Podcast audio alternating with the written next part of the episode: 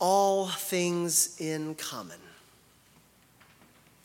Our reading from Acts tells us that the early Christian community was so fully united in heart and mind that all who believed were together and had all things in common. Imagine that. When someone joined the church, they would sell everything that they had and give the proceeds to the common purse so that the shared resources of the whole community could be distributed according to everyone's need. No one was left out. There was always enough for everyone. That's as much a theological statement as an economic one. Imagine what it must have required of every participant to let go of the concept of what's mine and what's yours, what I have brought to the table versus what you have brought, in order that we all might hold everything together in common. Much has changed over the last 2,000 years, but one thing that hasn't changed is human nature. People were just as greedy, defensive, selfish, and untrusting back then as they are today. The Bible wants us to recognize how strong and real the faith of the early church was, and I think it wants us to wonder why the same isn't true anymore. When did the church stop requiring all of its members to liquidate their assets whenever they decided to join? When did that become the particular characteristic of monastic communities and not the characteristic of the whole church? Whenever it happened, I'm sure it didn't take very long I can't even get all things in common to work for my family. I wouldn't dream of trying that with a congregation like ours. Perhaps your family's better at that than mine is, though I doubt it. This time of physical distancing has given us the gift of a lot more time with each other than normal. Does anyone think that's made it easier for us to be of one heart, one mind, and one checkbook? In our house, we can't plan a menu or choose a shared activity without causing a considerable amount of grumbling. Can you imagine what would happen in our house if we let all six members of our family vote on what we spent money on? This phenomenon isn't unique to the pandemic, of course. How many marriages fall apart over money? Or maybe a more precise way to say it is how many relationships use money as a weapon for the brokenness in their relationship? Newlyweds often make even the smallest financial decisions together, often because that's a necessity, when even a cup of coffee from Starbucks might upset the family budget. Later on, though, spending becomes spiteful or a source of fear? Will she find out what I bought online if I have it shipped to the office? He left me at home with the kids while he went on a ski trip with his buddies, so I think I'll help myself to a nice new necklace. If the two who have become one flesh can't align their hearts and their pocketbooks, how in the world did the big, messy, diverse body of Christ ever make it happen? The answer, I think, is repentance. By that, I don't mean saying sorry after the fact. I mean turning around from the life that you would otherwise build for yourself and embracing a life devoted to God and to the community of others. That's repentance. And that's the kind of transformation that's only possible with God's help. This moment in Acts chapter 2, when we read that the believers held all things in common, it comes at the end of a really long progression that we've been making our way through every Sunday of the Easter season. It actually starts with a passage we won't hear for a few more weeks. The beginning of Acts 2 is the story of Pentecost, when God sent the gift of the Holy Spirit upon the apostles. But right after that, we picked up on the first Sunday of this season, Easter Day, with Peter confronting the crowd of fellow Israelites because they had played a role in condemning Jesus to death. Know with certainty he says to them that God has made him both Lord and Messiah, this Jesus whom you crucified. In response to Peter's words, the crowd is cut to the heart and asks Peter and the other apostles what they should do.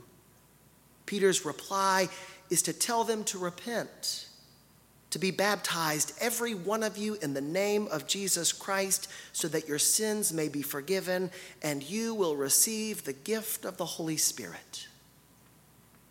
3,000 persons were added to the Christian community that day, and that's the moment when the author of Acts tells us that the Christian community held all things in common. Those things go hand in hand repentance, baptism, forgiveness, and the gift of the Holy Spirit. They are the foundation not only of the Christian faith, but of the common life that grows from that faith and makes it possible for us to hold all things in common our hearts, our minds, and even our treasure. Repentance isn't merely saying that we're sorry for the sins that we have committed, like making those selfish expenditures in secret from our spouse. Repentance is turning around, turning around from the self seeking tendency that lives inside all of us and resetting our life's compass according to God's way, God's economy, God's vision for the common life. In Acts 2, Peter wasn't asking the crowd to repent from their failure he wasn't asking the crowd to repent from driving the nails into Jesus' hands and feet, but to repent from their failure to understand that the way of Jesus and its repudiation of earthly power was indeed the way of God and the path that leads to God's reign. When the crowd does that, when they exchange their own worldview for that of God, when they are reborn in the waters of baptism, they receive the animating power of the Holy Spirit, and that Spirit gives them the power to do what otherwise would be impossible, even to hold all things in common. Lately, I've noticed that socialism has become a word that either rallies fervent support or sparks vehement condemnation. But if you think about it, those who embrace socialism and those who reject it do so for the same reason greed. Socialists want to pull resources together to make sure that greedy capitalists don't deny the working class their basic necessities. And anti socialists argue that greedy decision makers can't be relied upon to distribute those resources as efficiently as a capitalist system. The truth is that we can't work out our differences as long as we think that repentance is someone else's problem. If only they would get their act together. If only they cared half as much about others as themselves. If only they weren't so selfish. If only they would do their fair share. But the truth is that we're all sinners.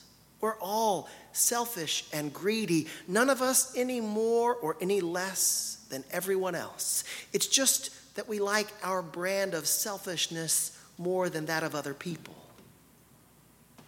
if we're going to be the community of faith that holds all things in common, whether it's our church or our family or our country, all of us need to repent of our own selfishness and ask God to give us the Holy Spirit.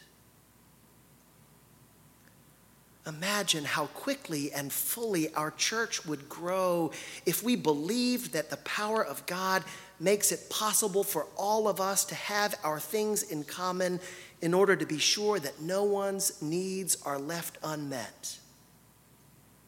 People are hungry to be a part of a community in which individuals and families care more about others than themselves. They're willing to give their whole lives to that sort of endeavor.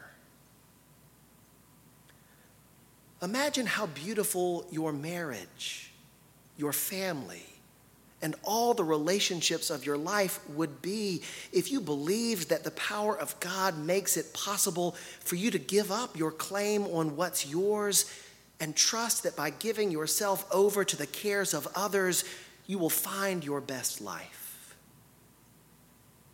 Imagine how wonderful and respectable our nation would be if all the people of this country gave up their own particular agendas because they believed that the power of selfless love made it possible for all of us to embrace the common welfare. Imagine it. Imagine all of it. It's all possible, but it has to start with you and your own repentance. We don't always have to agree with one another. Later in Acts, we read about a moment when the apostles disagreed passionately with one another over the issue of Gentile conversion, but they were still a community that held all things in common because their one heart and their one mind were guided by the one Spirit. If you want to be a part of a community like that, if you want your life and your relationships to reflect that sort of unity of identity and purpose, then repent and return to the Lord. Ask God to take your will and make it one with God's will by giving you the gift of the Holy Spirit. Make that part of your daily prayers, and God will make it possible.